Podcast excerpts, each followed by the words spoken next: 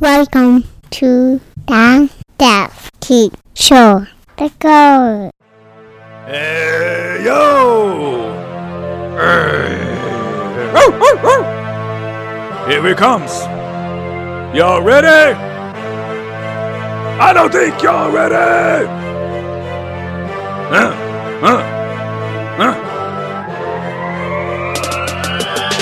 Geoff Keith coming at you, the over-circumcised Jew. Travel the world telling jokes, eating eggs with no fucking yolks. Low-cal, so-cal, he pulls out the knife and he strips your gal. This is his podcast, maybe this one will last. Probably not, third one that he's got. He's only had minor success.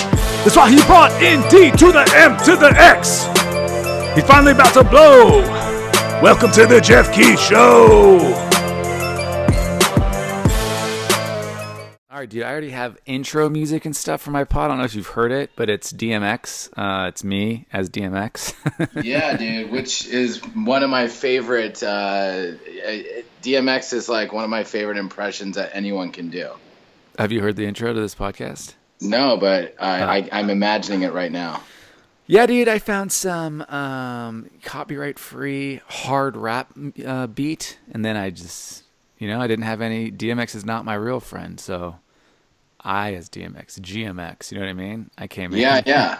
I kind of like GMX more than DMX. Can you give me some of your DMX right now? Not really, dude. I need to put the headphones on. I need to close my eyes and really believe that I'm sounding somewhat like DMX.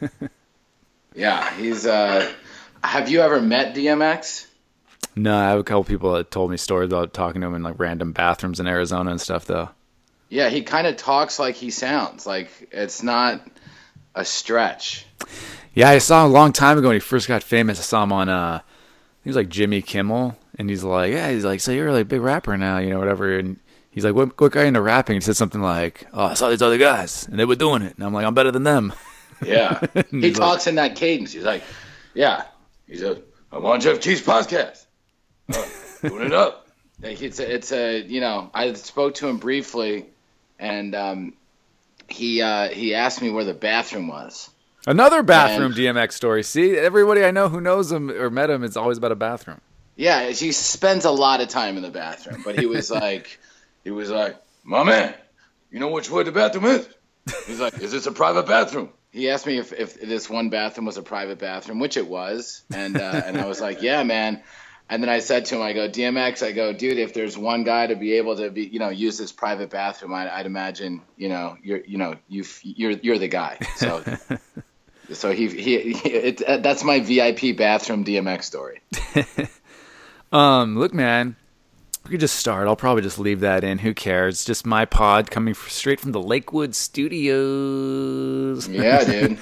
Look, I want to talk to you about a lot of stuff. Obviously, you said you're down to talk about how you dated Stormy Daniels, who had sex with the president for money. Yeah. And you said it was around that time, too. Like, we'll talk about it later, but you said you were dating her during that time? So she cheated on my friend Pete with fucking The Apprentice Donald Trump? Yeah, she stepped out on Pete with the with DJT. All right, so we'll get to that. First, though, I want to talk, because I never knew this, I don't know this about you. Because we're buddies. You're at this point, I mean, come on, maybe my last friend in Hollywood. Yeah. I would.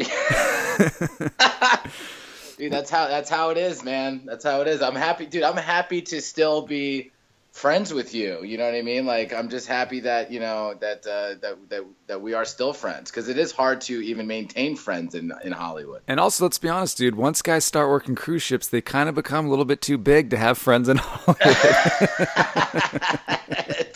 Once you get a slice of that cruise ship pie, man, it's tough. I'm like, wait a second, you're a land comedian? That's weak, dude.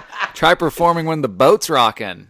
Yeah, exactly. But I don't know how you got started in comedy. I want to talk about how you were the host of Beecher's Madhouse and how you got into that and all that stuff, because you have a lot of interesting stories about basically smoking weed with a lot of different really famous people. Yeah, I mean, I started – so I went to college in Washington, D.C., and I graduated graduated college and I moved right up to New York City. So I grew up like an hour south of the city. So I was always up in New York and whatever. And I had graduated, college, and it was like, you know, it was that summer I had told my dad, who was a judge, he's a criminal court judge, and I'm out on the beach with him, and I'm about to tell him that I'm going to move to New York City and wait tables so I can go to acting school and do some stand-up. Whoa, that's probably one of the best days of his life. Yeah. So you know, what was really funny was, though, I kind of like just said to him, I was like, Dad, look, you know, I think I'm going to, you know, go up there and, you know, I'm going to, you know, wait tables and go to acting school and all that stuff. And I think I want to start doing some stand-up. And he was reading a newspaper, and he kind of like, you know, kind of brought the paper down. You know, he's sitting on the beach. He's all lounged out. My dad's a beach bum. And he pulled the paper down and looked at me, and he was like, son, he's like, I wish I could have done that, you know? Wow. And yeah. And I said, really? He said, yeah, you know, cause my dad's father was an immigrant from Italy. He was a shoemaker, and he, you know, they did not have a lot of money growing up. And so my dad really worked for everything that he, you know, accomplished. So he had went to Columbia undergrad and Columbia Law School and became a judge and all that stuff. But he did that all through getting, you know, academic scholarships and so on. So yeah. My dad was a hustler, working so many jobs in college and this and that. So he almost found a little bit of a smile in the idea of me being able to do that. Me being able to graduate college without any debts, because he had helped me out. You know what I mean? Like they essentially paid for my college. Yeah. You know, so I, you know, that was, I was able to be like, hey, I'm gonna go wait tables and dick around in New York City and see how that goes for a little bit. So it's interesting. I want to hear more about this, obviously, but my grandpa, he grew up like real poor. His dad was actually worked for Al Capone. His dad was a real piece of shit. He's a gangster. And when I started doing stand up, my grandpa was always a really funny guy, like dedicated his life like to charity and stuff when he was older, learned magic in his 70s just so he could do it for free for kids. And all these different things. Anyways, it's like my hero, but I could tell he was really excited when I started doing stand up. And he used to make those little, like, on the computer, you know, those, like, old crappy graphics where you just choose, like, a template. And yeah. He would make me my own birthday cards for my birthday. Like, he'd make them, and it was, like, people standing in line for Geoff Keith's autograph and stuff. Like, when I first started, I always felt like, I don't know, like, when my grandparents had their 70th wedding anniversary, like, the city honored him because he used to be the mayor. And, like, they had all these different places honoring him, so I went to all the things I was in town. And he always made it a point.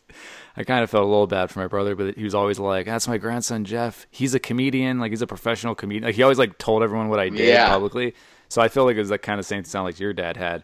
This is my grandpa. Yeah, he was really like, you know, he knew, you know, and he had told me from the beginning. He's like, this is, I mean, in so many words, he was kind of like, you know, this is a terrible choice you're making, in the sense that money-wise, like this, you are stepping into a world where – it's not a dependable way to make money. Yeah. But he was so wowed to the idea that I wanted to do this, and he would have friends always telling him like, oh, you know, yeah, your son, you know, your son makes us laugh. Your son's really funny, whatever, you know. So he got behind it. And he was like, all right, you know, do your thing. So I'd moved up to New York City. I started waiting tables. I got a job at like a restaurant. I didn't have to see. The thing is, when you try to wait tables in New York City, you need to have like, you know, 4 years New York City experience. So I don't know how anyone starts in New York City to wait tables, but I wound up calling. Gotta know a guy. Right, exactly, which I did. Like I called. We had a friend of ours who was connected, and he got us a job. He got me a job in Soho at an old Italian restaurant that was very popular. So I started waiting tables, and I started doing stand up at Stand Up New York. I just sort of showed up. I had like maybe 7 minutes of things that I thought were like a solid set. But in the beginning, as you know probably remember, you don't know what the fuck you're doing. Like you think you're, you know. I don't know. Like for me, I started going to Stand Up New York, started getting up there. When is this though? What year is this? This is 2000. Okay. This is like, I graduated in 99, had that summer, and I started getting up in like 2000. Can I just say real quick before you get back to stand-up, you do look like a great waiter at an Italian restaurant. Like, hey, we got a fucking rigatoni that's going to fucking bust your fucking dude, nuts. I'll tell you about the specials, you know.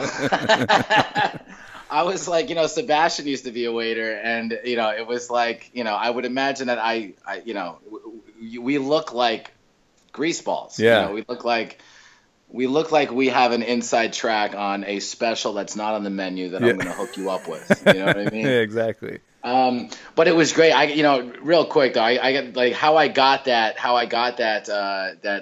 job, because I called my dad. I go, listen, Dad, I can't get a waitering job. You know, everyone wants 3 or 4 years experience. You know, do you think you can call Patsy? And now Patsy was a guy that we knew in New York, and you know, and he was in the life a little bit. And I called Patsy, or my dad called Patsy, and then my dad had called me back like 5 minutes later, and he goes, listen, Patsy's going to give you a call. Just, you know, be ready.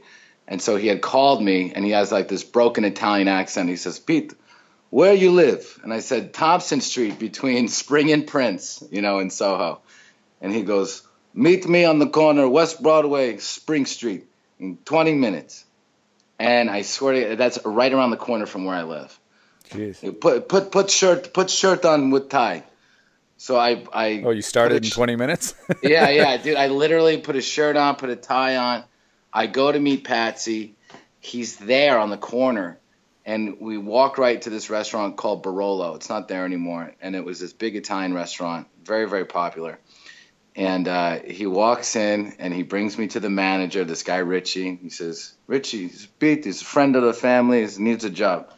And Richie looks at me and he goes, have you waited tables before? And I lied, you know, of course. And I said, yes.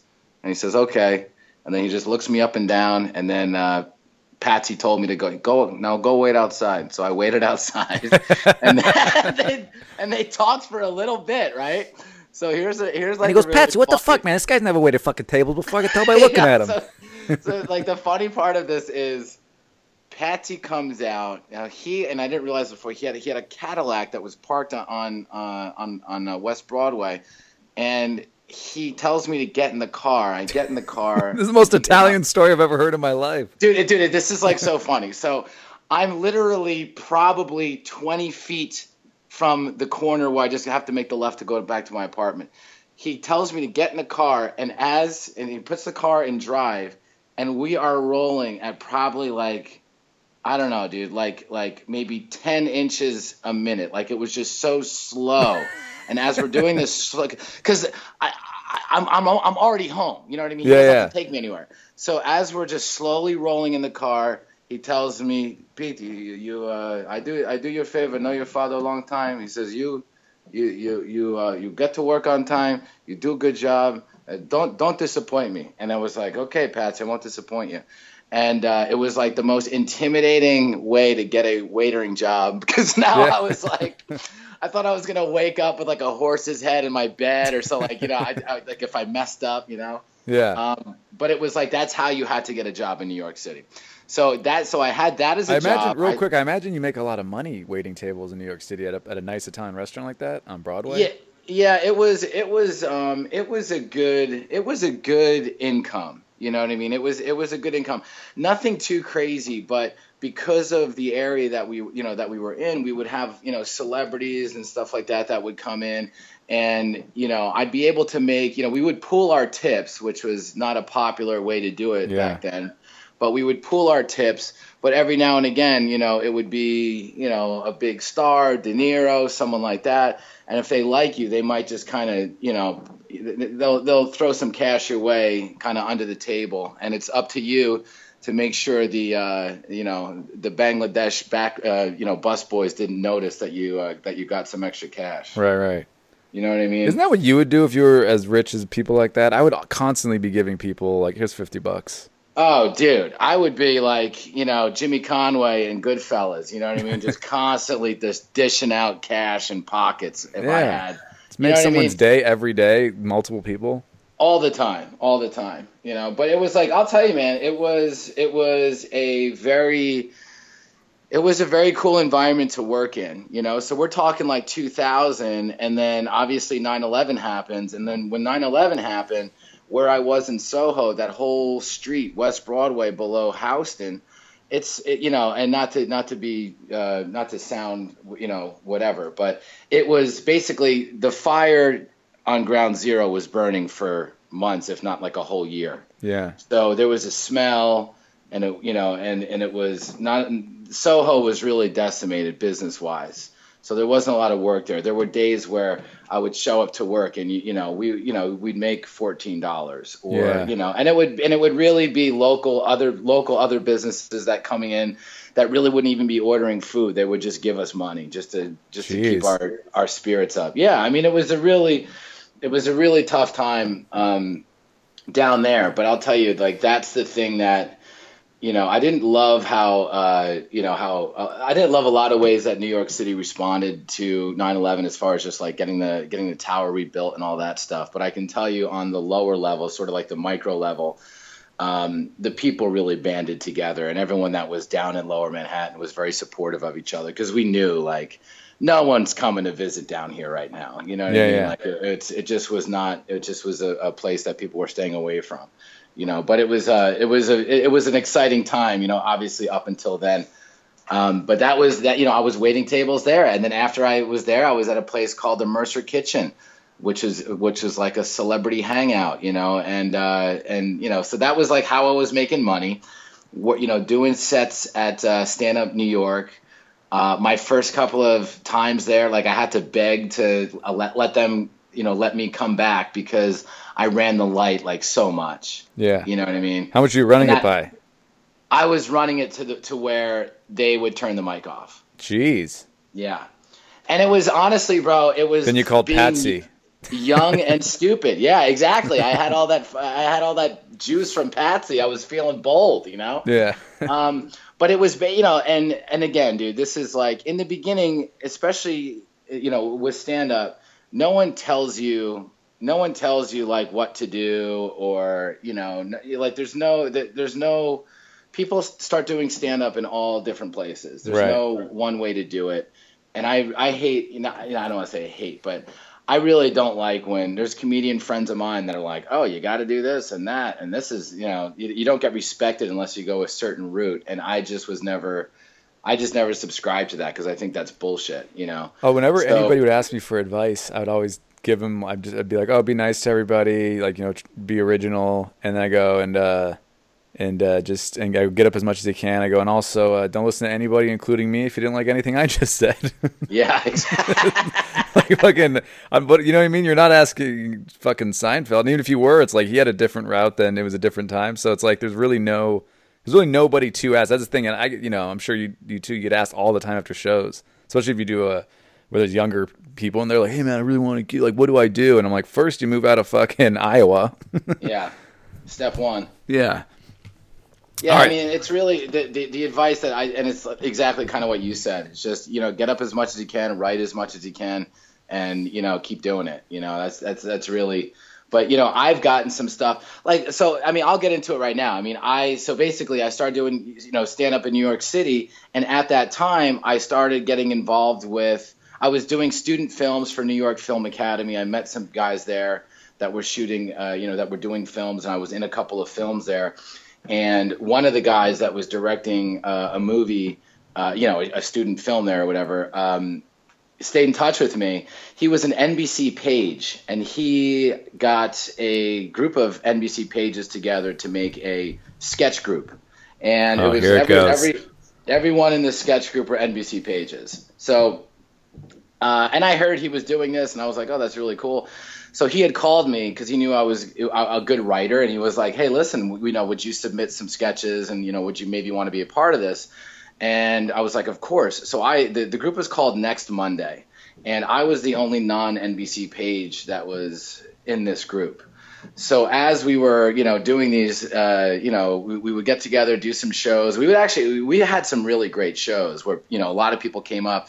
And because they were all in NBC, you know, they were at 30 Rock, they were able to get influential people to come and see these shows. Where were you doing these shows with the sketch? We were doing. There was one theater that we used to do called the Chernukhin Theater in New York City. It's in Midtown, and that's where the show Urinetown started before it made it to a full Broadway show.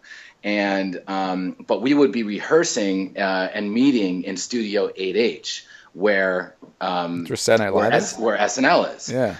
So. And we rehearsed? We would rehearse. We just had the run of the place. What? Because did you ever meet Lorne Michaels during a rehearsal? Because these guys were NBC pages, we just had the fucking clearance, to go in and whatever. So we were kind of we were all knocking around the place like it was someone's house, And I mean, it was really, really cool. So we would meet there, we would pitch sketches there, and we would rehearse scenes there. One night we were doing a meeting in sort of like this boardroom space that's on the floor of 8H. And, we were pitching ideas, last minute pitches for this show that we had coming up. And, and we would give out scripts to all 10 members and, go over the different scenes and whatever. Long story short. And on SNL the next week was one of those scenes. Oh, so they you guys left the scripts or something, or saw you doing it? Somebody left the script behind, and then it just got fucking. Someone just picked it up and just submitted it as their own, and it was on TV. What was the sketch? I forget what it was. It wasn't my sketch, but it was a friend of ours sketch. It was like some doctor's office thing. I think it was like a doctor's office. It was some sort of office scene. But it was really funny because we had all read it, and then it was either that week or the week after. We're watching SNL and the fucking scene is on there, and we're just all calling each other. Back then, we weren't really texting. Yeah.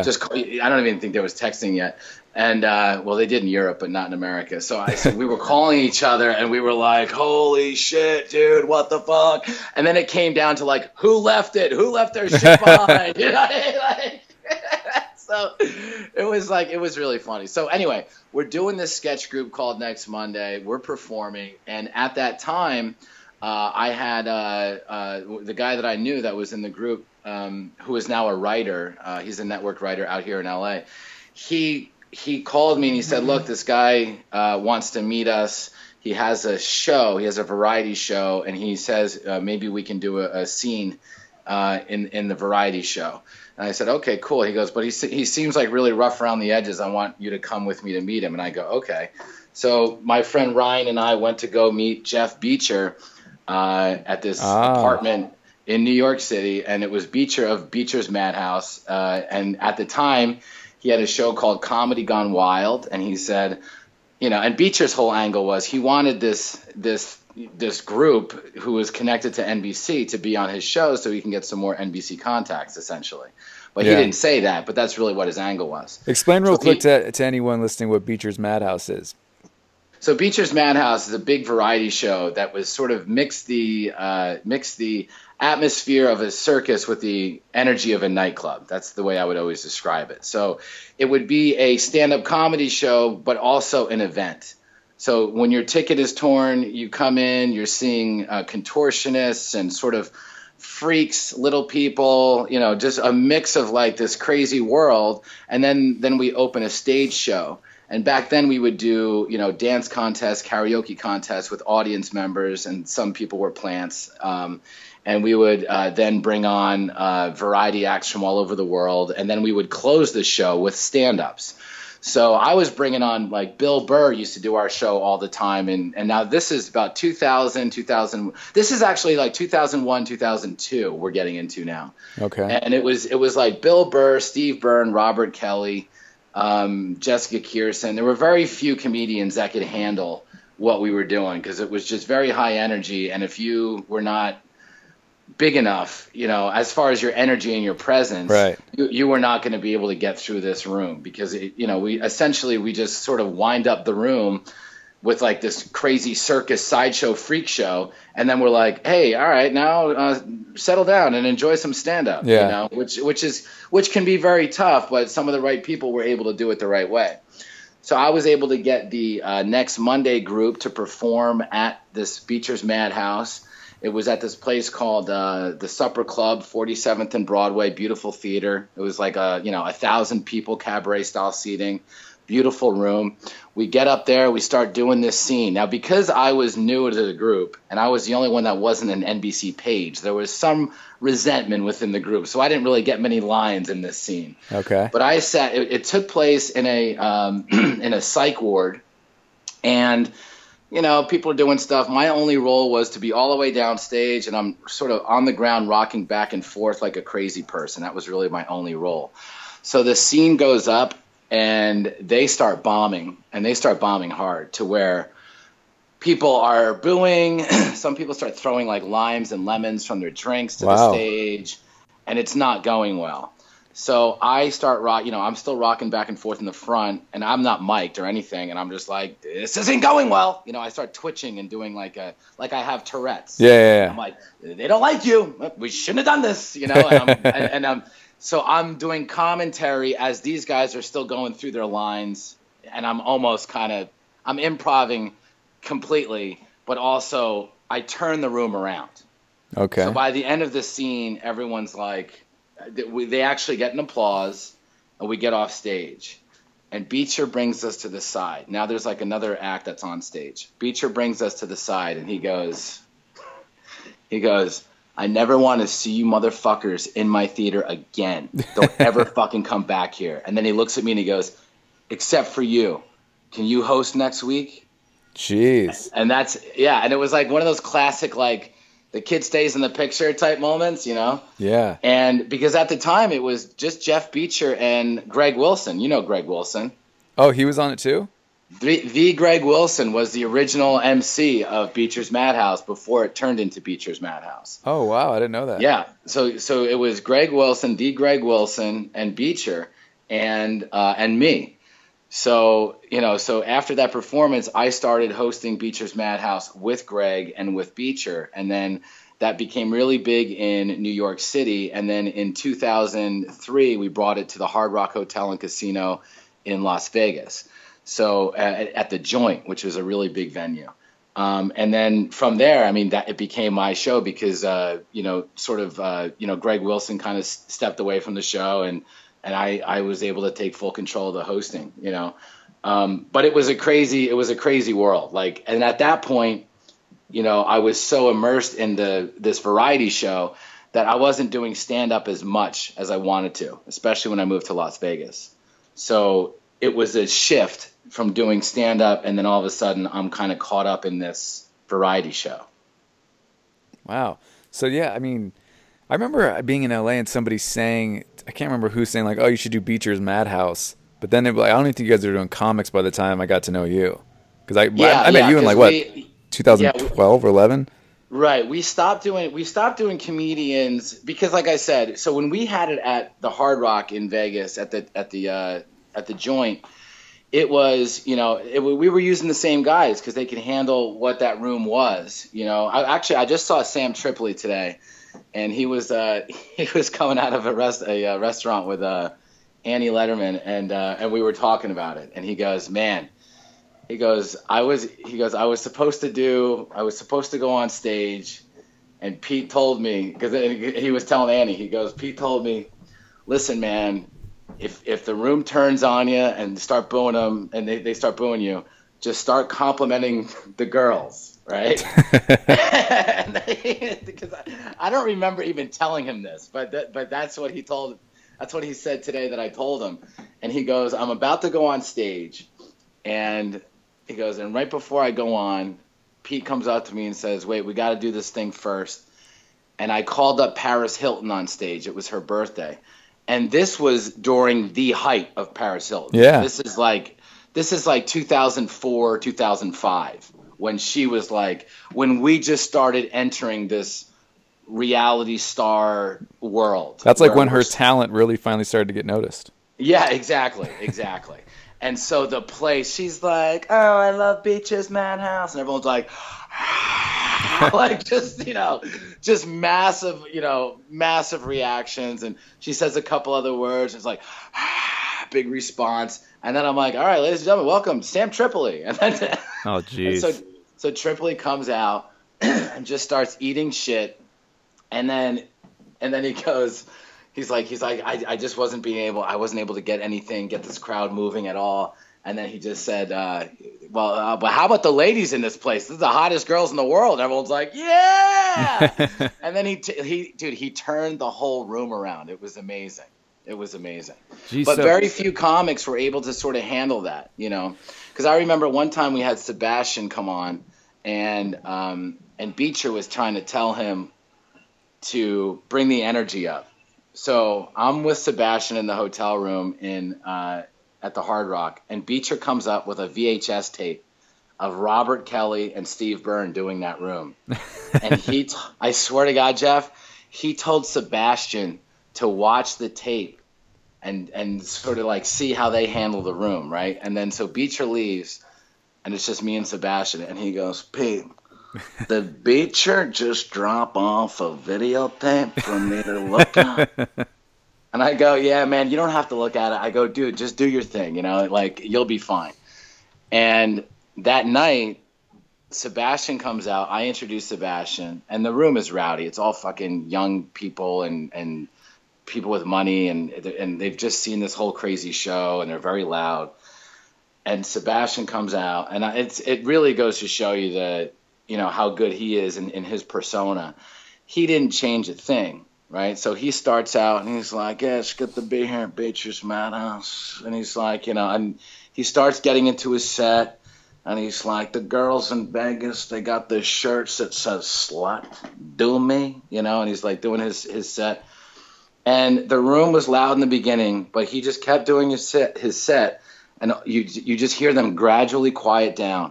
And gradually quiet down, and gradually quiet down. And finally, about like 5 minutes in, you can hear a pin drop in that room. And Sebastian is just still out. Have you seen Marshalls? You know what I mean? Like, yeah. You seen this Ross for Less? And you could hear a pin drop in the place. But he made the crowd come to him. Instead of, you know, a lot of people would like change their act to kind of match the energy of the crowd. He just stayed at Sebastian level and made the crowd come to him. It was really impressive. It was really impressive. That's really interesting. I remember Daniel Tosh told me something once at Comedy Magic Club where when he was getting when he first started to get really famous from Tosh.0. And I mean, that guy, if anyone knows, was doing really well for a long time. But then he got super, super famous because of that show.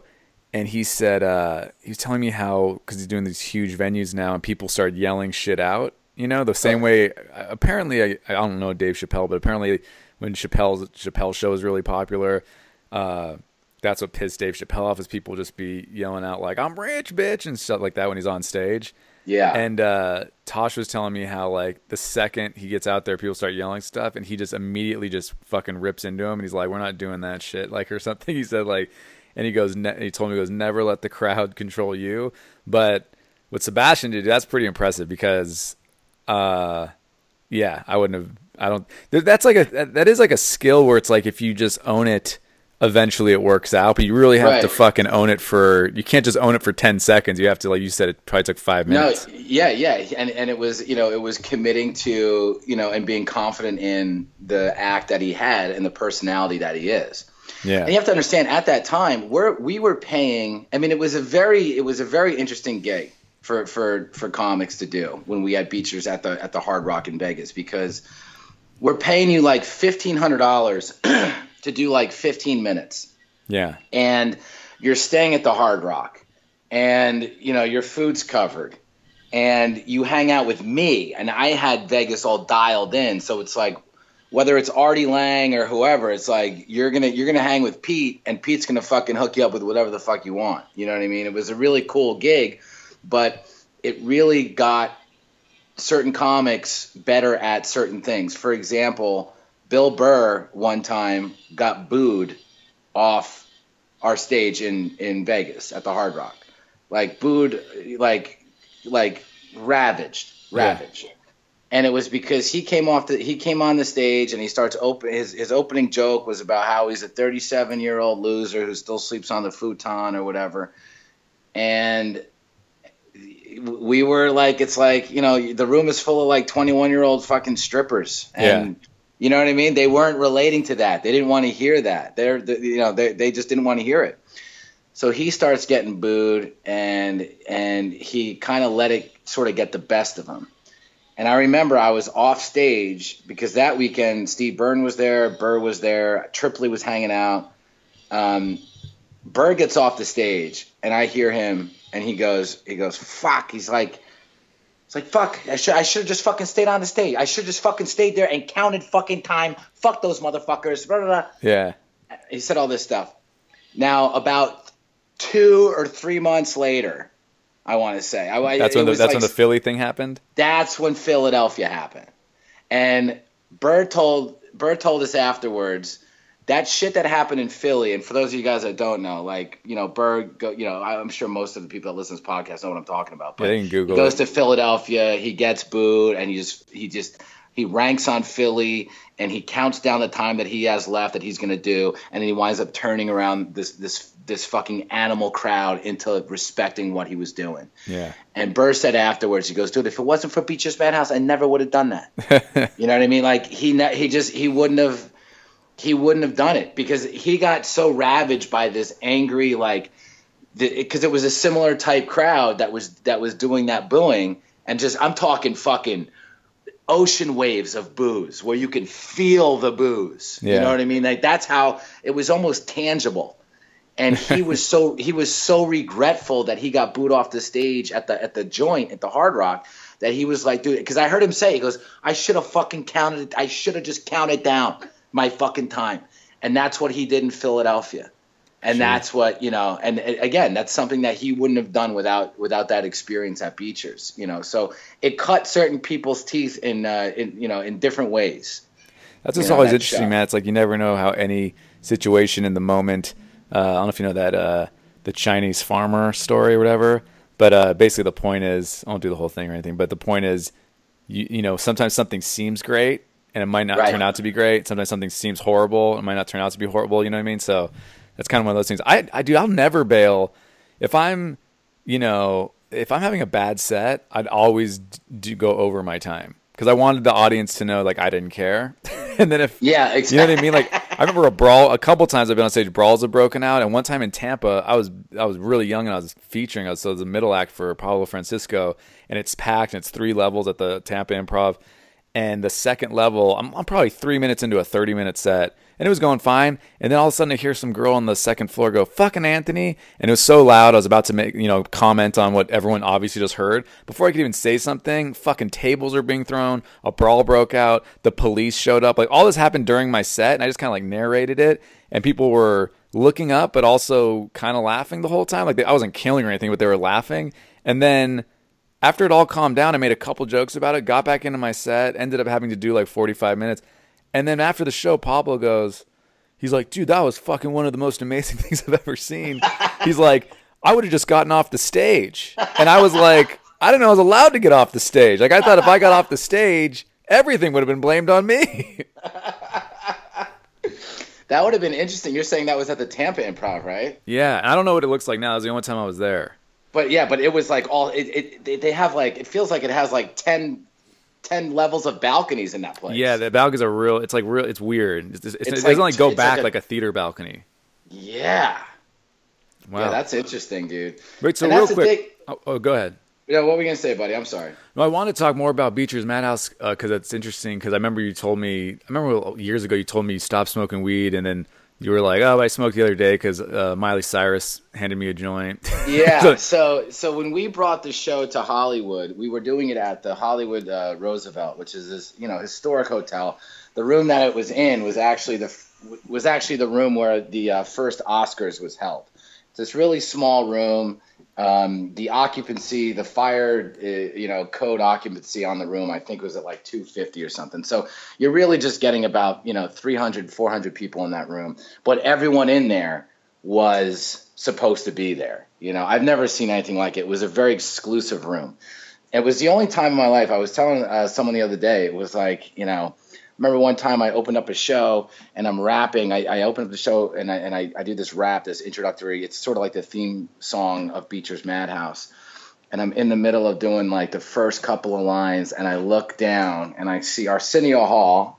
Right. And I'm like, oh, yeah, of course, Arsenio. And next to him was Eddie Murphy. Jeez. And I was like, oh, I wasn't expecting that one. I didn't know Eddie Murphy went outside. Like I've never seen him anywhere. And just to see the two of them together, obviously we're big fans of Coming to America, right, and, you know, and it was like this surreal thing. Like I had so many surreal moments in this environment because it wasn't about having, you know, Scott Disick or some D-list people in there. Yeah. There were some A-list, like the real Johnny Depp. We had a Johnny Depp impersonator and then the real one on the same show. Yeah, they were just floating around the room. Oh, I see what you're saying. That's we hired funny. The Johnny Depp impersonator, and that, like, dude, I saw the real Johnny Depp throw a glass of red wine on the Johnny Depp impersonator. Why did he do that? Because the Johnny Depp impersonator, which, by the way, he looks just like Johnny Depp, and he wasn't in like he wasn't in like the sparrow outfit. He was in the outfit that he would wear to look like Johnny Depp, you know. So it's like mocking him, kind of eye makeup and like a, you know, the hat that he wears. Yeah, I mean kind of mocking him, but not like he looked just like him. Yeah, and I think he was getting a little bit too handsy with the real Johnny Depp. Like he was drunk. The impersonator was. And then the real Johnny Depp was like, he had enough. You know what's so funny about Johnny Depp? Real quick, yeah, Johnny Depp, my wife, that was her like big crush growing up. And my wife takes our kids to Disneyland all the time because they have a pass.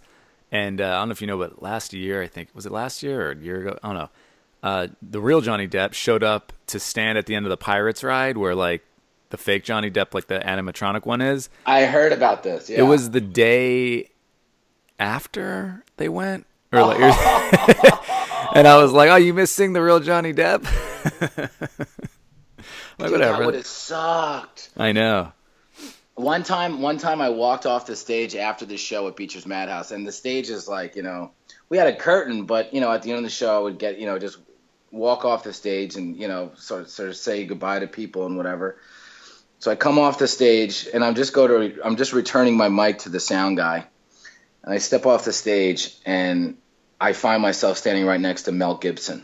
Oh, okay. And Mel Gibson looks at me, and he goes, "Hey," he's like, "Hey, mate, it's a great show." He says something like that. He's like, "Hey, great job, man. It's a great show." And I said, "Thank you." I go, "Thank you, Mr. Gibson." And then I swear to God, dude, this is what happened. This is what just came out of my mouth. And I don't think I was drunk or anything. This is what came out of my mouth. I go, "Oh, thank you, Mr. Gibson." I go, "You know what, man?" I go, and with all the Jewish stuff aside, this came out of my mouth. Now, at this point, I say, with all the Jewish stuff aside, his eyes sort of widen a little bit. And I kind of look Jewish. I mean, like, either way, he's looking at a guy that might be Jewish. Yeah. He doesn't know what's coming next. Yeah. It might be me, you know. Like, who knows? But he was like very open and was like, "All right, you know, I guess I got to take whatever's going to come next." and it just came out of my mouth. But yeah, with all the Jewish stuff aside, and I just go, "Apocalypto was a great movie." And then he just smiled and nodded and walked out. It was just so funny. So yeah, so we would always get these, you know, these sort of A-list celebrities in, and Miley Cyrus would come and hang out during the show, and we would do at the time 3 shows a week. It was Wednesday, Friday, Saturdays at the Roosevelt, and she was hanging out, and she was not of age yet. You know, she was, I mean, maybe she was 18. Okay. She, you know, 18, 19 years old or something like that. I don't know. Like, she definitely wasn't 21 yet, and she was hanging out, and that's where, you know, she wound up doing a tour that was sort of based on, you know, she basically ripped off Beecher's Madhouse and did this tour with Amazon Ashley, the big black Amazon lady with the big butt who taught her how to twerk, and you know, she did a tour with like sort of like a circus atmosphere, and that was based off of her. You know, we basically are responsible from turning Hannah Montana into Miley Cyrus. Like, we played a role in that, you know, when everyone's like, why is she just getting naked and doing this stuff and being crude and sticking her tongue out? Like, yeah, that was from us. So one day we're hanging out, and I'd stopped smoking weed for a while, and she just came up to me, and then she, you know, because she started getting into weed a lot, like smoking a lot. Yeah. And she came up to me, and she had this. It was a. It wasn't a spliff. It was a. What do they call that? It's like, I mean, not a. It's not a Philly. I mean, basically, she had like a blunt. She had like a blunt, and then she took out a joint, and the joint was wrapped in this gold leaf paper. Jeez. And she was like, "Do you want to?" She goes, "This has got real gold in it." She's like, "Do you want to smoke, you know, this joint?" And I was like. It was such a surreal moment. First of all, I was like, is gold a heavy metal? Are we toxifying ourselves? Like, what's going on? Like, is this good to be burning gold in your mouth and putting it into your lungs? Like, we're going to have, like, gold-plated fucking bronchial issues? Like, I didn't know what was going on. So, yeah, so I smoked with her, got so high. And then, yeah, man. And it was just surreal moments like that where you're like, what is this life? The L.A. version of Beecher's Madhouse was really a conglomeration of just – all sorts of, you know, just insane experiences, seeing stars that you grew up with, you know, looking up to, or, you know, whether it's Sandra Bullock or, you know, you would just see these people in these situations and having a good time. Because it was known that you can, you know, these guys can come to Beecher's at the Roosevelt and not get, you know, bothered by people taking photos or whatever. Yeah. It was sort of like a safe space. Which celebrities, were there any celebrities that were dicks, or were they all just kind of cool because of the situation you guys were in? Vin Diesel one time, he wanted to turn, it was like the end of the night. It's like, we have to turn the lights on at like 2 o'clock, you know, 2 a.m. anyway. And then people would take their time getting out of there. He wanted us to turn the lights up, I think, so the room could see him enter. Oh my God. Yeah. And I was like, hey guys, I got news for you. I then told his manager, the manager told me that that's what had to be done. And I go, okay, cool. And then I just walk over to the GM. I'm like, hey, I got news for you. We're not touching the lights right now. Like, because it was so close to closing that if you turn the lights up, we were going to lose the energy in the room. It's like, we're not going to fucking turn the lights up so people can see Vin Diesel coming in the room. You know what I mean? You know what's funny? There was some stuff like that. But I was in funny situations. And, like, there was one time where it made me feel so old. Backstage. And I'm bringing, you know, and so my job is, you know, I'm the host of the show, so I bring on the acts, you know what I mean? So it's, you know, sideshow acts, little person acts, or legit acts, it doesn't matter, you know. Yeah. So this guy comes up to me, and he's got just like a fucked up face. He's got like dirty braids on, and just fucking his mouth is full of gold and all this shit. And he's like, hey man, I want to. They said I can do a song, and I was like, I don't know, man. And he's like, yeah, they said I can do a song. I want to do a song. This place is great. And I was like, I don't know, man. And then this little short kid comes up to me. It was the dude's manager. Turns out it's Post Malone, right? Oh. Right? So, and I had no idea who I wouldn't have known. I wouldn't know what Post Malone looked like up until like 2 weeks ago. Yeah, so the manager, dude, and I'll tell you, Jeff, it's like certain moments in your life you just feel like, I'm like, oh, I guess I'm an old man now. I don't know. The manager looks at me and he goes, hey, he goes, this is Post Malone. He's going to be doing a song called Saucin', or it's either Saucy or Saucin'. And he goes, yeah, just say, yeah, Saucin'. The kid, he goes, the kids love it, dude. The kids love it. And I was like, all right, I'm officially an old man.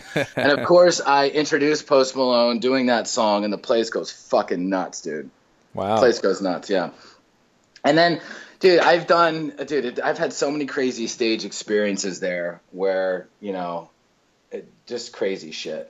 How long did that show in Hollywood go for? Because I only went to the one in Vegas. Did I go twice or once when it was at the MGM Grand? Right, yeah. So we had the one in Hollywood for about 4 years, and that to me was like my favorite version of the show because the room was so small.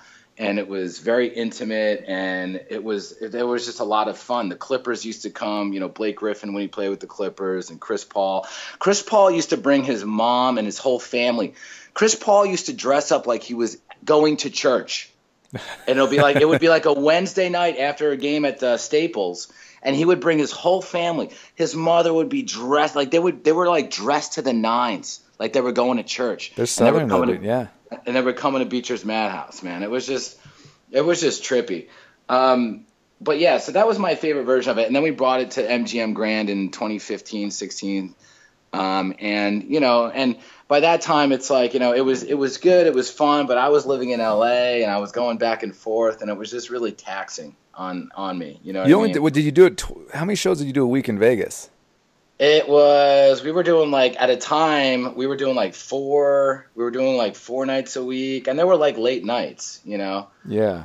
So I would come to LA, and then I would just try to like recharge for a couple of days and then have to go back to Vegas. And it was, it was tough, but that's the thing. It's like, I was doing so much of Beecher's Madhouse, and that it was, you know, it was exhausting. It was exhausting. And why did it end? Because Beecher decided not to do it anymore? He ran out of money, or what? Like, how did he have money? He told me before why he had money. I can't remember what you said. Yeah, it was Beecher's. You know, I think it was just like, you know, I think it was on the business end of things. You know, I don't know really what happened, but there were powers that were involved that were greater than what I was than my pay grade. You know what I mean? I was sort of the MC host. I never really dealt with the business aspect of things. And I just know with a show like that, there's a lot of moving parts. You know, there's several individual acts, and, you know, we have dancers, you have lighting people, and, you know, sound people, and a wait staff, you have bartenders, which, you know, they're different than, you know, they get paid on a different platform than the performers do, you know, and there's unions involved, and, you know, so I don't know exactly what happened, but I know that I was okay with it, you know? Yeah. I remember you were kind of burnt out during the Vegas years a little bit. Oh yeah. Yeah. I mean, and that's the thing. It's like, you know, and I loved it. Like, to be honest, man, it's, there's things that I've done in that show that are like, you know, bucket list items. There's, you know, it was a really unbelievable experience, you know, to do, you know, that things that I wanted to do. You know, I was a big fan of hip hop. I was able to kind of like rap anytime I wanted, and rap with, you know, rappers, like real rappers. And, yeah. You know what I mean? And you know, and sort of just get that creative outlet on such a regular basis, and be paid to where you can be a professional entertainer for so many years in a row is just unbelievable. You know? Yeah. Was there anybody, can you explain to people, were there any celebrities, especially women or men, who, when you saw them in person, you were like, whoa, they're way better. Like, I knew they were good looking, but they're way better looking than I thought. That's a good question. You know who really was, I mentioned her when I saw Sandra Bullock. She's like, she's beautiful. This is what I try and tell people about movie actors. The camera, no one, we don't really realize it. The camera's always so close on their faces that we take it for granted that if the camera was that close on our faces, we'd look like shit. Exactly. And like the fact that they look that good. Like my dad the other day was saying, I showed him Rachel McAdams. I guess my dad loves movies. I showed him her screen test for The Notebook, which was on the, not her screen test, her audition. It's on YouTube, you know. And, I go, this lady's beautiful. I've never seen her in person, but she's gorgeous. My dad's like, she's pretty, but I mean, I go, have you ever seen a fucking movie? Like, my dad has, but I'm like, their faces, especially now with technology getting better and better, like throughout the years, dude, it's like you're close up. Like, even Emma Stone is somebody who I'm like, whatever. Like, I look at her and I'm like, she's cute. I guarantee if I saw that girl in real life, I'd be like, her face is like, there's a glow around it.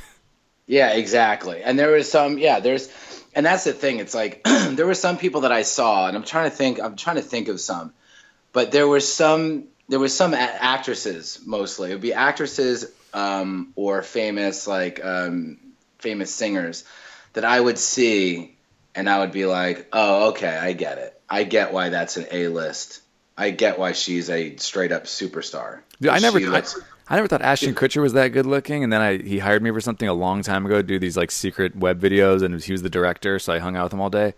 That guy is fucking super good looking. Yeah. And dude, Demi Moore, speaking of Ashton, she's another one. She would come to Beecher's when it was in Hollywood, and it's like, dude, it's not like she's a, you know, spring chicken at the time. And she was drop dead gorgeous. I mean, still is probably, but you know, it was like unbelievable. Like, I never met her. Shockingly hot. I met her dog though, because she was with Ashton at the time, and the dog was there. I remember being like, Demi Moore's dog. I was still so young. I was like, I got to meet Ashton Kutcher today, work with him, and I hung out with Demi Moore's dog and petted it. And you know who else is? God, what is her name? God, she. Oh, Jesus, I can't, dude. It's so crazy. Well, if it comes to you, let me know. Yeah. I want to ask you about this before we talk about you dating Stormy Daniels and how that came about and what she's like, because you said you guys are still friends, so that'll probably be interesting for people. She's pretty famous at this point. I remember you told me a long time ago. So before you moved to New York, this must have been. You told me you worked on Capitol Hill for like a congressperson or something, and and you told me, and I'm really interested in this because one thing I can't stand is how it's just like the country becomes more and more divided, and I think social media and the internet and all that is like really playing into it in like 24-hour news cycle. But I remember you telling me you were working on Capitol Hill during the 2000 election. Or before it, and you said, I mean, obviously I want to talk about this and correct me, but what I remember is you said, you know, you worked for a Republican congressperson, even though you're a Democrat. You got a good memory, buddy. Yeah, and you said that all the, you know, people who worked, like everybody kind of got along, and you guys all hung out, whether you worked for a Republican or a Democrat, and it was kind of like, oh, hey, like we need this bill passed. It's a whole different thing. Jessica Alba is who I was thinking of. Oh, she's pretty shockingly hot. Yeah. Back then, so basically when I was working on Capitol Hill, I worked on Capitol Hill from like 95 to 99. And this was obviously, you know, Newt Gingrich had already, you know, he already sort of muddied the, you know, partisan waters and whatever. But even with having Clinton in office and Newt Gingrich being the Speaker of the House, and as divisive as both of those people were. Those guys worked together though, didn't they? I didn't really pay attention back then. It's not that Clinton was working with Newt Gingrich. Newt Gingrich really was the godfather of how we all got to this point. You know, he was the one, I mean, he really made the effort to galvanize the differences between the two parties rather than looking for the common ground. And it was that sort of mentality that led us to where we are today. Well, but I remember you telling me. Back then I was working for a Republican congressman from the 3rd District of New Jersey, a guy by the name of Jim Saxton. And I remember, as you know, I started off as an intern, and then eventually at the end of it, I was writing and co-writing speeches that were you know on the floor of Congress. But it was something to where I would be able to, I would go to other offices on the Capitol to gather signatures for legislation that were both Democratic and Republican signatures. Yeah, that's what you told me. I don't even think that happens anymore. I'm talking like, you know, like now we look at something, and if you can get a Republican and a Democrat to co-author a bill, it's always like, you know, naming a fucking library or something. Yeah, and then then it gets trashed by both sides. Exactly. Because they're like, why would you work with the other side? Right. And back then, I remember like it was, you know, it was very common. And again, I'm working for a Republican. It's not that I was a Republican. It's that this guy was the congressman from my district in New Jersey, so it was my easiest way in to work on Capitol Hill is to be from the, you know, the district, to be a constituent. Yeah. So, but it was something to where I would be able to go and gather signatures, and it was not even like a big deal. And we would, you know, all of the events at the Capitol, especially for the House of Representatives.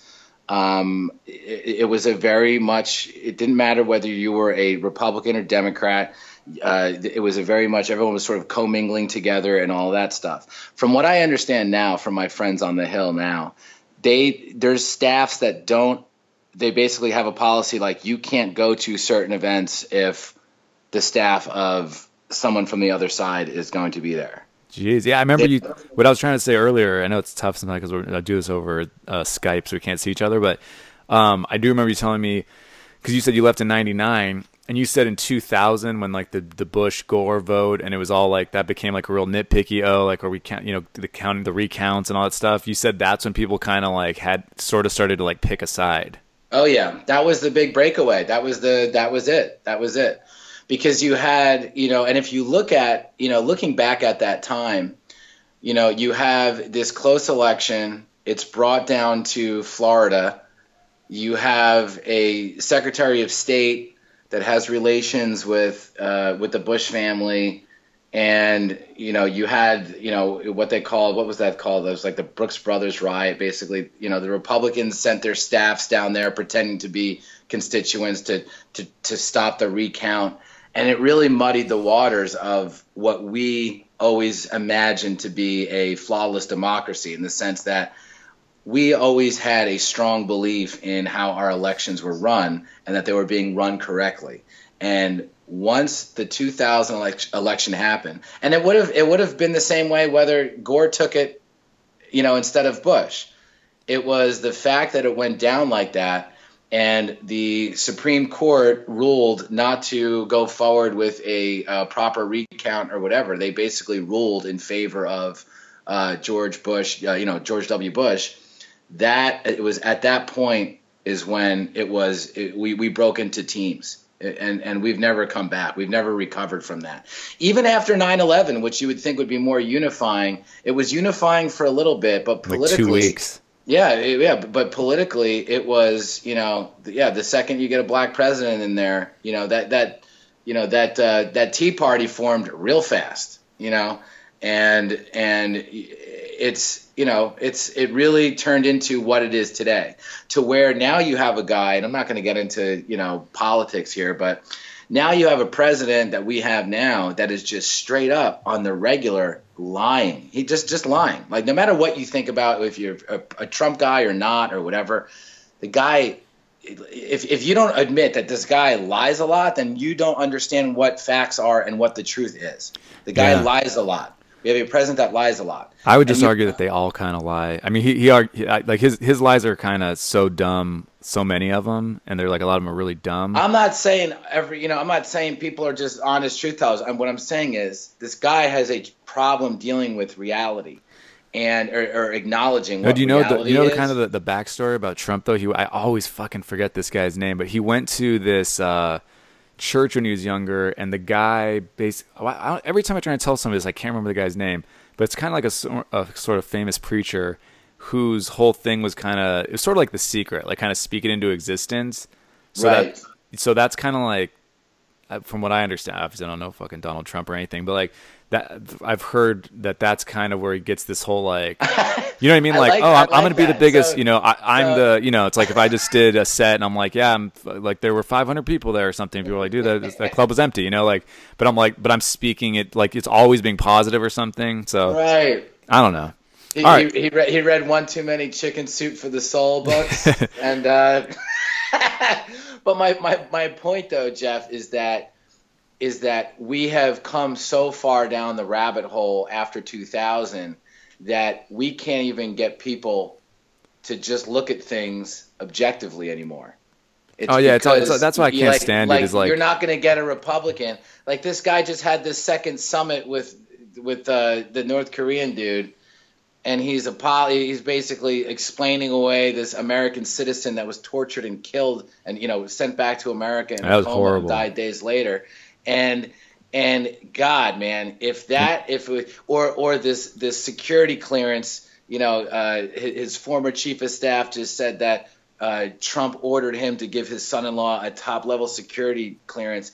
Dude, if Obama did one of these things, it would have been a fucking news story for a year and a half. There would have been impeachment proceedings. It's unpatriotic. It's this and that. But we are so down this hole of partisan politics that no one is even calling a spade anymore. And that's what's dangerous about this, you know. And I'm hoping that this is just a fluke. I'm hoping that when Trump leaves office, hopefully if he does peacefully, that this is something that we put behind us and we say, you know what, we just for some reason gave that guy different rules. Maybe it was because he was just a celebrity for so long. We just, you know, gave him a break and whatever. But hopefully this is just a one-off deal. But if this is the new normal, it's going to be, you know, this is going to be a very difficult future ahead. You know? Well, I don't know, but the thing I think is, I think there's a ton of stuff that the Republicans let Trump get away with that, of course, if Obama did, they wouldn't let him get away with at all. But I also think the media, like, let Obama get away with a ton of shit that fucking, you know,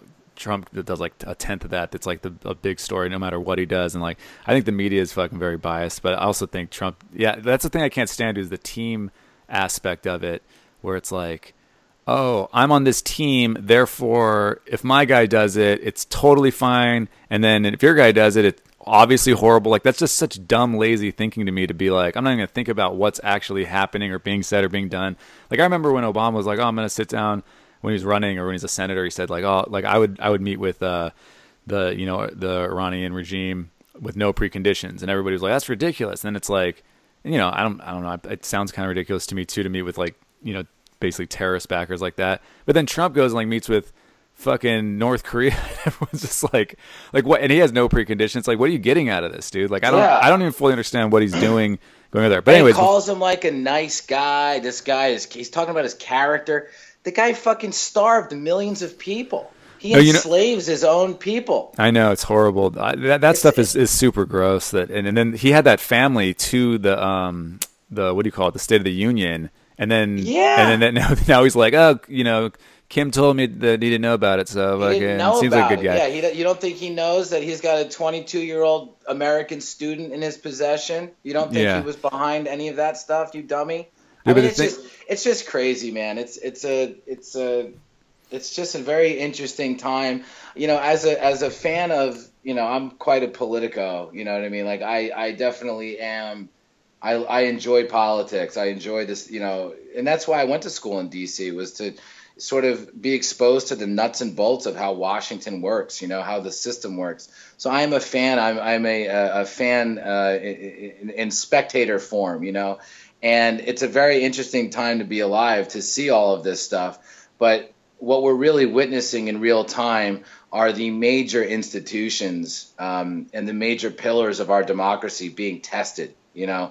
And we've never had a president that sort of talked down to an entire branch of government, you know, whether it's the judicial or the legislative branch. But, you know, this is it, man. Like we're seeing this is like a stress test. Wait, so we'll get to Stormy Daniels in a second. I got to tease that again in case anyone's tuning out because we're talking politics now. But do you think we'll talk about Stormy now? Yeah, do you think it'll get better? Do you think it'll get better or worse? Because I honestly don't really think it's going to get better because I'll tell you my reasoning and then I want to hear your opinion. But so Trump won only because and I know he likes to pretend like he won because he's so popular. But I mean, Mitt Romney won more votes in those swing states, like I think Wisconsin and Michigan or something. And he lost the state to Obama. Like the people did not like Hillary Clinton. They didn't like Trump. I feel like a lot of obviously we see like the people on both sides who are like so. But that's just they're showing those people. I think most people held their nose and voted for Clinton or held their nose and voted for Trump because they didn't want Clinton. Like,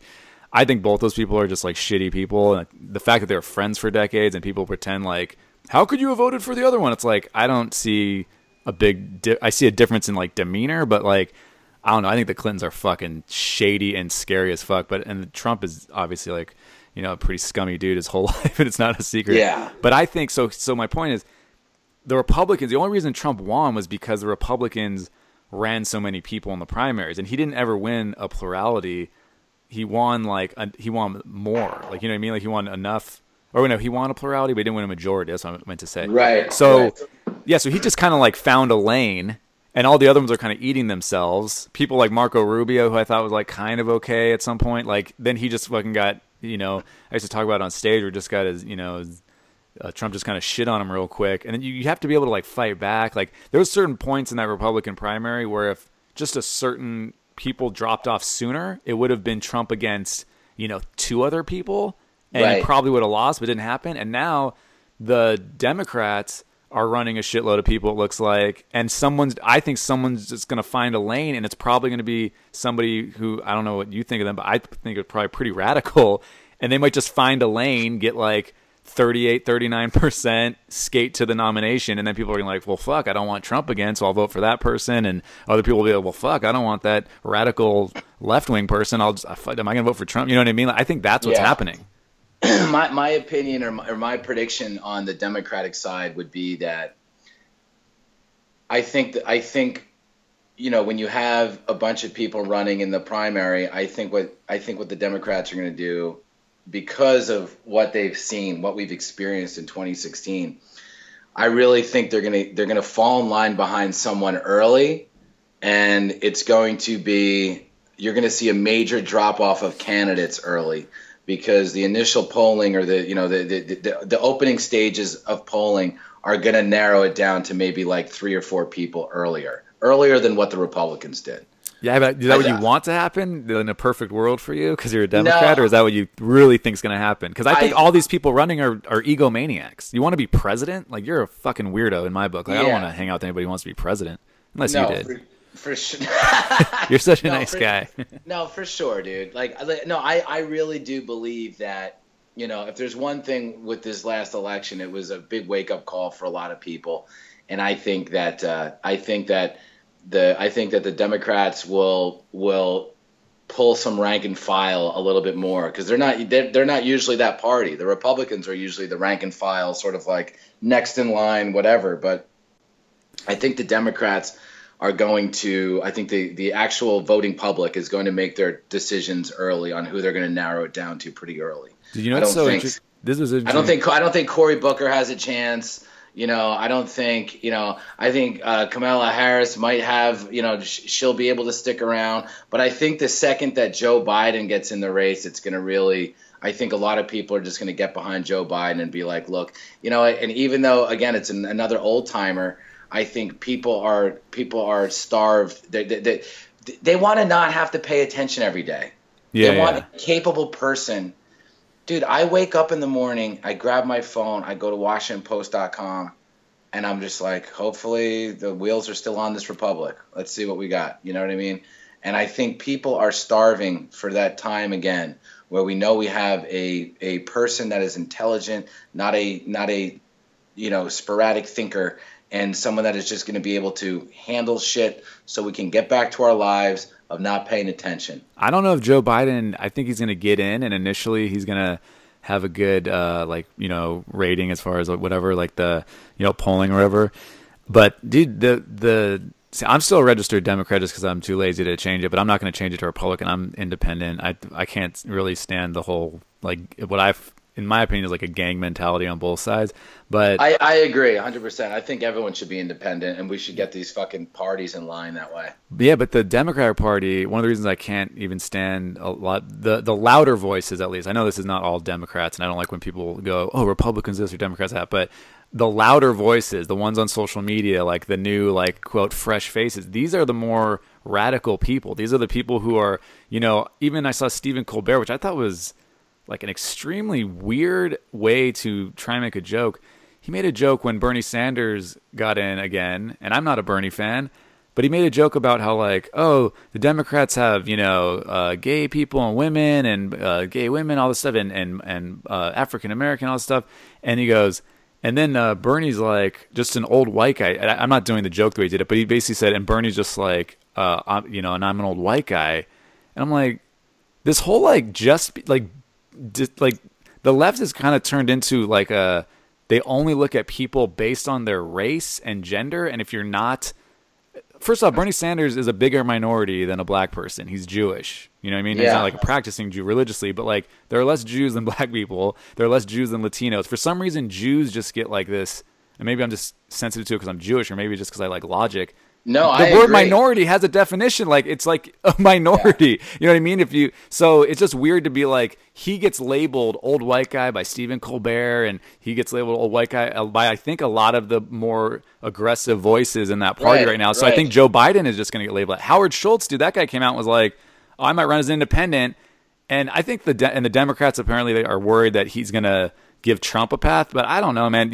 It's so far out. He might take from Trump voters too. You know what I mean? Like, I think he would, but they just called him an old white guy. Like, he's just an old white billionaire. It's like, dude, this guy grew up in the projects. He's Jewish. He grew up poor. He became a billionaire. I don't like this whole like hating people because they've achieved or something. He didn't have anything handed to him. I agree 100%, dude. And I got to say, dude, I want to double down on what you just said about Bernie and that whole Jewish aspect. It's like, yeah, dude, that's not, you know, that's beyond a valid point. You know, that's not something that you're saying because you're Jewish, dude. Like, that's a real thing. Like, there weren't millions of Latinos systematically murdered in the 1940s. But dude, you know? That stuff aside, my point is you shouldn't look at people. You just listen to what they're saying they're going to do. See if you believe them. You know what I mean? Because obviously politicians say stuff. But, like, I don't care if the president's a woman. I don't care if the president's Latino. I don't care if the president's black. I don't care if the next 10 presidents are fucking Asian. Like, who cares? By the way, no one gives a fuck about Asians. Like, nobody cares about Asians at all. Poor Asians, man. We got to get them back in the mix. All right, so let's talk about Stormy Daniels. All right, yes, still buddy. Listening. So it's really what's funny with Stormy is so obviously when the story broke, I was in Edmonton. I was featuring for Steve Byrne in Edmonton, and I got a text from someone, and. You know, a lot of people, when the day the story broke, a lot of people didn't know who Stormy Daniels was, and you know, the press didn't really know who Stormy Daniels was, and they were just Googling Stormy Daniels because this happened in 2006. Oh, and then there you are. They were Googling Stormy Daniels 2006. If you Google Stormy Daniels 2006, like my photo with her pops up in like one of the first couple photos. So my buddy sends me an article from Business Insider. And it's a picture of me on stage with Stormy. It was at Paris Hilton's CD release party, and I'm emceeing it. And I brought Stormy. Stormy and I were hanging out that time, and I brought her on stage and whatever. So I was like, "Oh man, this is gonna be a thing." And so how it happened was this: in 2006, we had Beecher's Madhouse, the Hard Rock, and Stormy was she was very popular. You know, not just for the AVN weekends or whatever, but she was kind of like a popular porn star that the clubs would invite to come. And, you know, during that time in Las Vegas and in a lot of the nightclub scene, they would invite, you know, whoever, Paris or Stormy or whatever, they would invite them and be like, you know, they would promote the night at the club with, you know, that person's face and say, Stormy Daniels, Saturday night at Light at the Bellagio or whatever, you know. Okay. So she was just, you know, every so often, every other month or so, she would maybe be in Vegas and be at one of these nightclub nights. And I had met her in 2006 through a friend, and it just so happened that week in the I forget what magazine. It was a popular magazine at the time in Las Vegas. They had, it was Vegas. It was called Vegas Magazine, and they had a little featurette story on me, you know, big picture and an article on me, and you know, a little blurb at the bottom, my favorite restaurant, this and that, and you know, and kind of told my story. And she had seen it. So sort of like the stars sort of aligned the right way. Like I had met her through cool people. I had billboards with my face on it in town. And then she saw this article. She told me she saw the article. And she's like, oh, that's so cool. And then, you know, so I was like, I looked really cool, you know. Yeah. Like, the only way you're going to hook up with the porn stars is like, you know, you got to look really cool or something, you know. So I just looked really cool. And yeah, we started hanging out and, you know, and we were kind of, you know, it was like kind of like dating in the sense that, you know, I did not want to just sort of like hop in a bed with Stormy and be like, you know, I actually really liked her. And the thing is this, like Stormy is super funny. She's really cool. She's like a really cool chick. I genuinely wanted to get to know her, you know, and that's a fact. So we would hang out and, you know, I'd take her to dinner and whatever. I was like a gentleman to her, you know, whereas most other people at the time that she was hanging out with were not doing that, you know? Yeah. So you didn't know who she was before though, right? I did not. Isn't it weird? Some guy. That's the funny thing I think when that happened. That how many husbands did know who she was when she's obviously not famous before the Trump thing happens, and they're like, "What? Stormy Daniels?" And the wife's like, "You know who that is?" "Oh no, I don't. What? I have no idea." Imagine not being able to fake the photographs that have been published in. Yeah. Like online. Wait, so were you contacted by like publications that wanted to because they saw you in those pictures? No, I mean apparently those photos belong to whoever it was, Getty or whatever it was. As long as those people were paid, that was good. They could use the photo. I mean, they don't need my clearance, you know. Yeah. It's whoever took the photo. So you know, I really had no say in it. But I'm in a great committed relationship of 8 years, and I knew I was like, oh man, I'm gonna catch some stuff on this, you know. But my girlfriend Whitney was very understanding with it. I mean, in the sense that she knew, like, you know, I just told her what was up. And wait, this is when you were with Whitney?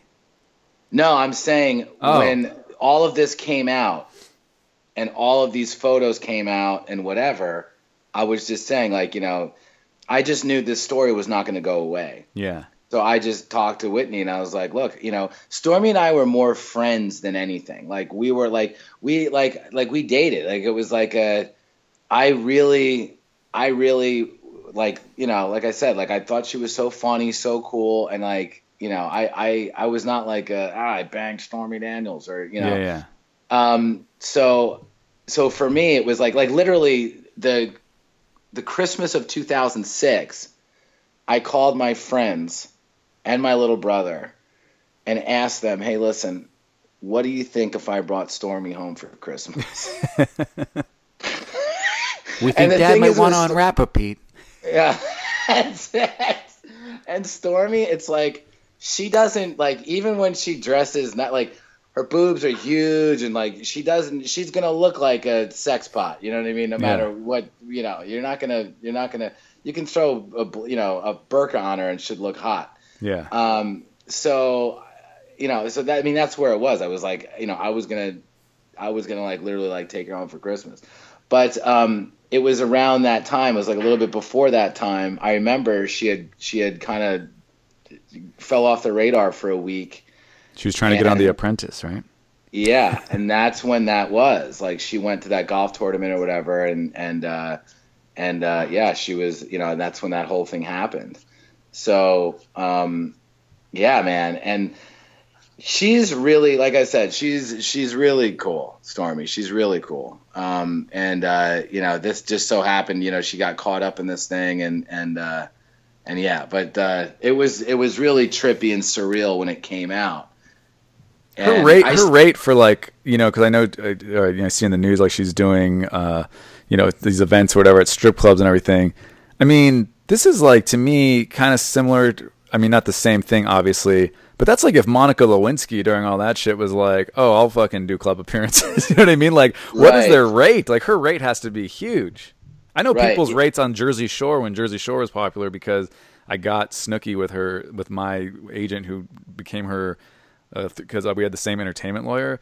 And this guy's an idiot, dude. And this is my old college agent. This guy's such a moron. I go, yo, man. I go, my entertainment lawyer asked me for the favor. And I said, hey, can I, I'll ask. Fucking my agent asked me because he's a family friend. And he goes, hey, can you hook me up with your entertainment lawyer? And he's like, I got to rep Snooki from Jersey Shore because she's like a family friend. He was all down about it. And I was like, this guy's a fucking college agent who lives in buttfuck nowhere, doesn't live in New York or LA, you know what I mean? And I go, dude, that's great. And he's like, huh? And I go, you're going to make a ton of money. And he was like, oh, really? Dude, he told me the second they put her on the website, and like she obviously directed people like, oh, if you want to book me for a club appearance, not to strip, but like to drink at a club for an hour. Yeah. Dude, it was like 25, 50, 75 grand. Yeah, dude. So what? Like the president paid you for sex? Like we can get to go watch you strip? Like I'm imagining the guys that are into that. That's got to be a fucking huge moneymaker. Oh yeah, I mean, I'm sure, you know. But the thing is, it's like she's also saddled with some expenses. You know, she lost the defamation suit against the president and has to pay, I think, $250,000 in legal fees. Okay. So, you know, it's a double-edged sword for her. Yeah, her rates went up. That's great, but she's also in the hole for a bunch of other stuff. You know. All right. So yeah, she definitely is like, you know, it's interesting. It's interesting.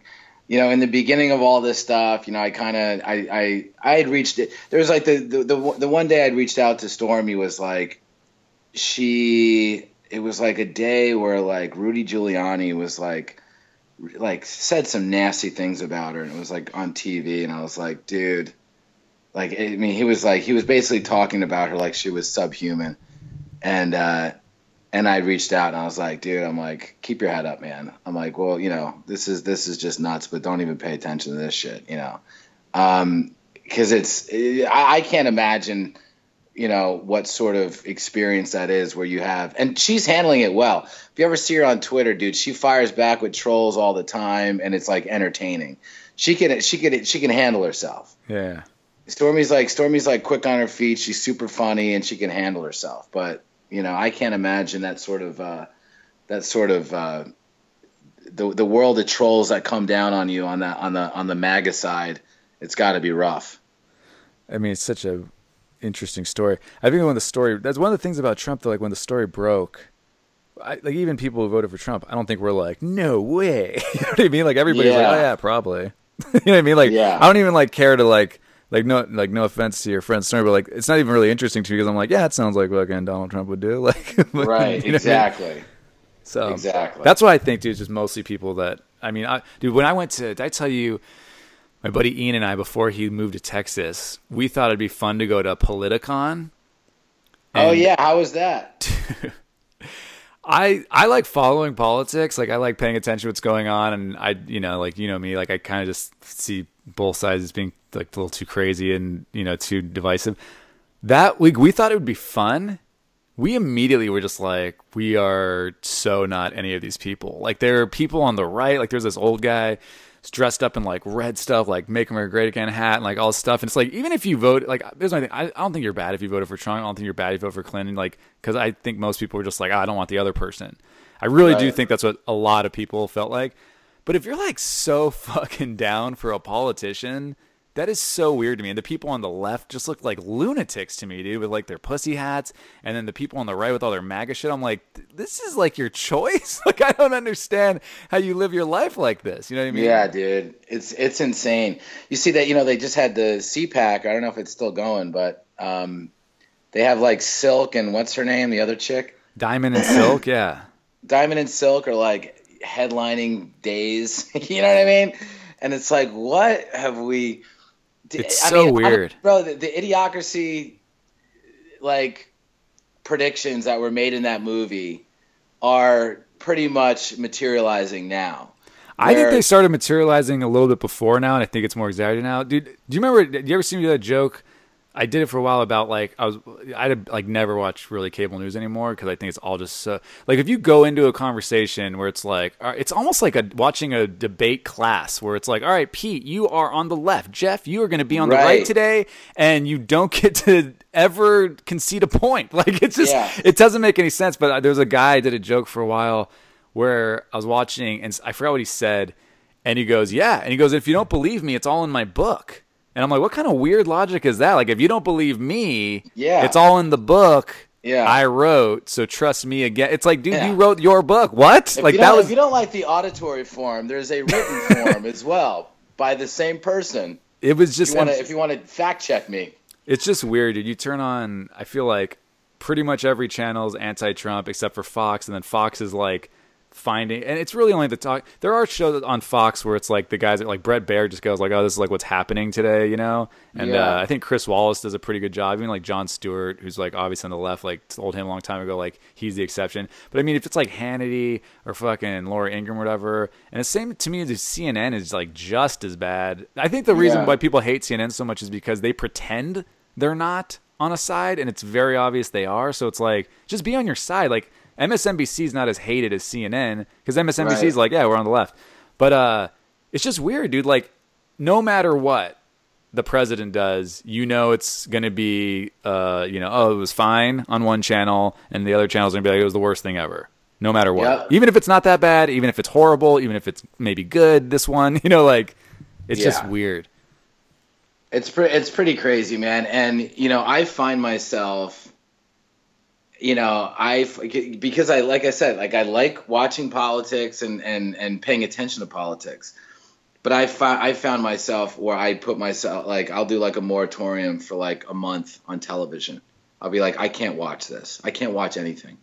I can't read anything. But it's also because I get angry or like I'll get not angry, but like I just get it's hard to describe. Like I let it invade my soul too much. I'm like, I know too much. And I realize, and I'm not promoting the idea of sticking your head in the sand, but it's a pretty good way to do it every now and again, to just not pay attention and get out. Oh, dude, there was that the fact that there's like a 24-hour news cycle and there's all these websites and everybody just wants clicks. So sometimes they'll have a headline just so you click on it and then you read the article and it's like 5 paragraphs in. You're like, well, that totally debunks the headline to this article. You know what I mean? Like, so there's all that stuff. But I think it was Norm Macdonald. Just talking to my friend, I think it was Norm Macdonald who had a joke about the 24-hour news cycle where he's like, yeah, hey, it's weird, you know. Yeah, you know, it used to be like the news was like a half hour every night, you know. And there was still time at the end to do a story about like some local dog who can like jump through a hoop or something. You know? Yeah, it's so true. And he's like, and now it's like, fucking, really? Is there just this much more news that's important now? So it's like everything needs to be. All these channels are like, boom, alert. Okay, we finished that story. Boom, new graphic. Yeah, new breaking news. Remember when breaking news was like when there was breaking news? Yeah, like the 9/11. And now it's just like there's just breaking news all the time. The red banner at the bottom of cable news used to be like, that used to mean like, oh, something's happening right now. Now it's just always on. Yeah. Breaking news. The stuff that we told you about yesterday is still stuff. Yeah. Same thing. Still happening. Let's have somebody on to talk about it who's completely biased. All right, man. Well, dude, I didn't mean to take up 90 minutes of your time, but I'm glad I did. I didn't know anything about you starting stand-up. I hope I wasn't just yapping, man. I just, you know, I miss you. And it's funny. Owen Benjamin, who we used to be friends with or used to be more familiar with, he said to me once, he said, you know, podcasts are really like, it's like the time where, you know, comedians really get to catch up as friends. It's like, doing each other's podcasts is like the new hanging out with your friends, you know, and you know, it's been a while, and I'm just happy to talk to you, man. I just it was nice just to chat with you, dude. Yeah, of course. I mean, we are, you know, you said you yapped the whole time. We're at 91 minutes. I'm definitely cutting this down to about 43, but you get the best stuff out of it. No, just kidding.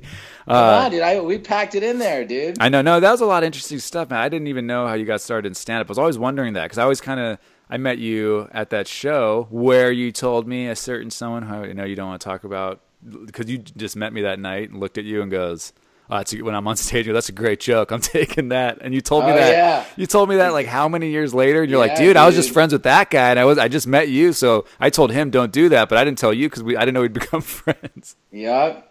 Dude, remember? Didn't I tell you that with Whitney too? Like Whitney, because Whitney was in earshot of that whole thing when Owen did. You texted her. You're at my house, and you told me that, and she wasn't able to come. Yeah, dude. She was like so pissed at the time when. Because she was such a fan of you the moment she saw you. I think at Pink Taco was the first time Whitney had ever seen you, and she just thought your set was just awesome and was like, "That's fucking comedy." Like, is that the first time? When I did Pink Taco? Is that the first time I did it when I would just came up in like short shorts? Yeah. That's back when I had a little bit of fucking juice. You know what I mean? Now I got to go up in my fucking half silk blend shirts like a dad. Oh, dude. Hey, so when are you going to be in Hollywood next?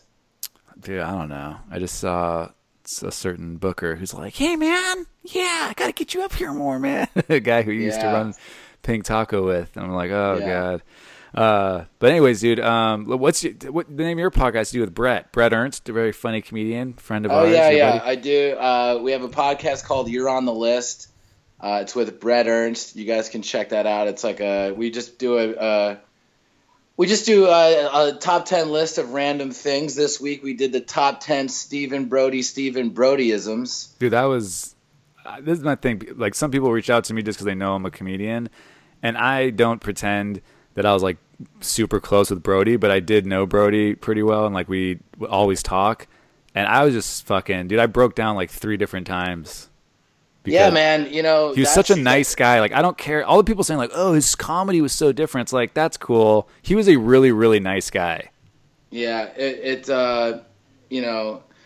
very few people, I think, that could die like this and get such a reaction out of people. And I'm telling you, it's not because of his comedy. Within the comic community, because he was such a great soul. He was such a sensitive, awesome person, very supportive. Yeah. You know, like, if he was just unbelievable, man. He was just a really great. It's a big loss. You know, it's a big loss. And he was just great. Brody was awesome. And that's the thing, dude. That's my point, is like, Brody was really funny, but. And he was different, obviously, like on stage and all that. But he wasn't just nice and like supportive. There are guys like the guy I just mentioned, who I didn't say his name. We all know that guy's like super fucking fake. He's like one of the fakest humans you'll ever meet. Yeah. And then there's guys like Brody who would like, you know, I don't even remember the first time I met Brody, which is something I heard a lot of people say. But it's just like, I just knew him and he knew me, and he'd always talk and be like, hey, Jeff, like, how's it going? You know, like, blah, blah, blah. How's the crowd? Oh, yeah. Like, you know, and he was always just, he's like, oh, man, you're great. Or you had a great set. Like, and it wasn't like a lot of people in LA, like, people don't realize, or just, they think that you might be able to help them. And like, I never got that vibe from him at all. Yeah. It's like, he's something. He would always come. When he would see you, he would always just greet you with like your latest credit. You know what I mean? Like, be like, Geoff Keith, funny you should ask. Hello, I'm television. Good guy. You know? Yeah, yeah. He's just like, whatever it is, man. He was a really uplifting soul. You know, and it's just such a shame. It's just such a shame. You know, I saw him last week, and. I talked to him a couple days before he passed away, and at the Comedy Store, and he just seemed totally fine, you know. So you never know, and you know, depression's real, and you know, you just gotta. The medication that he was getting back on was intense for him, and man, it's just crazy, dude. It's really nuts that he's gone. You know, the last week has been a very surreal week. I feel like everyone's still in shock that he's like, we're never going to see Brody again, you know? It is a weird thing. It's just like, yeah, I know. That guy, I mean, I found out because, I mean, I knew he was like battling, I think we all kind of knew he was like battling depression, right? That was a known thing. Oh, yeah. Yeah. So, yeah, I mean, just, I don't know, man. Just to get to that point, you know what I mean? Like, I'm not trying to make light of like suicide at all, but I remember I was super down once, and just to show you how to actually get to that point, to do that, how fucking horrific that is. I remember years ago when I lived in Burbank, and my ex-girlfriend, I would always break up. And I remember I was just fucking walking around my neighborhood in Burbank, nice area in Burbank. And I was just feeling fucking so down. I'm all down on myself. And I think I was probably crying. Let's just put it out there. I'm crying, right? Not the toughest guy. And I remember thinking, like, I just want to die right now. I just want to die. And then I just started laughing because I realized almost right away, like, you're full of shit, Jeff. Like, if you really wanted to die, you wouldn't be walking around a nice area in West Burbank. You'd probably fucking go to a bad area, exactly, and start some shit with a gang. You know what I mean? Like, yeah. You're just being a little fucking baby right now. So it's like, to really get to that point, dude, that just fucking kills me, man. Like, because he was so like, you know, such a beloved guy. You know what I mean? As far as people, like, I don't care about comedy, dude. Like, if someone is nice, like, I always tell people, and they're like, you know, they say something about like, someone in my wife's family said to me once, I don't know why they think, well, maybe because I used to be on TV, but they're like, he was like, yeah, man, he goes, it's so cool. Like, you're so, like, down to earth and blah, blah, blah. And I'm just like, dude, I go, I'm way more concerned with being a good person than being, like, the best comedian. You know what I mean? Like, right, it's just, exactly. There's no, because you met a ton of celebrities. Like, fucking, who cares? If you meet a celebrity and they're a piece of shit, you're not like, oh my God, I still wish I was that person. Like, you don't want to be that person. As much as miserable celebrities, so I don't know. All right. Well, we always like to end on a high here. I didn't mean to bring it down, but no. Brody Stevens. If anyone's listening to this, that doesn't know Brody, there's a lot of good clips of him up online, and Comedy Central just put his half hour out for free on YouTube, and just check it out. So it's good for the soul. He was a very, very positive person. He always pushed positivity, and he tried, man. He totally tried. He did not want to die. He was always in the pursuit of trying to feel better. He did not want to die. It's not like he was like, it wasn't on the top of his to-do list. He definitely was trying everything he possibly could to manage, the fight that he was having with his own, brain. Man, there was, I just got off Twitter, like stopped looking at it, cause everybody was tweeting obviously about it. But I did see a couple tweets about like just people posting stories about, they have with Brody. I think it was John Roy. I don't know if you saw his tweet where he said, and both these things are just sound like you could just picture Brody doing it if you know him, And John's story was about how years ago they were at the Laugh Factory and there was like it was like an industry showcase and the whole room was industry and John said all these comics going up before were like names you would know. So they were like big names basically, and everyone was just eating shit and they're coming upstairs, where the green room or whatever is, where the comics hang out, and they're like, oh no, that crowd's just the worst of the worst. And, industry crowds are like notoriously bad. And he tweeted this whole thing out, and he goes, and to explain to anyone listening who's not a comic or in the industry, hip pocketing is something like agents do or managers do when they don't really want to represent you, but they kind of want to see if maybe you blow up, and then they'll be like, oh yeah, you're mine, so they kind of attach themselves to you. So he said all these basically pretty famous comics are up there eating shit. Brody gets up, looks at like the most smug agent in the room and goes, I hip pocket you. You can just picture Brody doing that. And then Augie Smith tweeted out a funny story where he said they did a gig in, I think, Arizona. And he said that the next morning, Augie was a little hungover or something like that. Maybe I added in that he's hungover. But he said he was grumpy. And they went to McDonald's. And Augie said he had a little bit of an attitude with the girl who served him. And they got in the car. And I guess Brody said something like, you didn't treat her right. You need to go apologize. So then he made Augie go in and apologize, and then Brody and like the whole McDonald's like really loud, he used to like walk into the crowd and like without the mic and like clap and get everyone's attention. I guess Brody was just like, all right. He's like, Augie needs to apologize to Katie or something, and then like Augie apologizes and he goes, okay. He's like, Katie, do you accept his apology? And she's like, I do. And he's like, or no, he said something like, Katie, do you accept his apology? It seems sincere, but we never really know what's in someone's heart. So fucking that guy was just fucking great.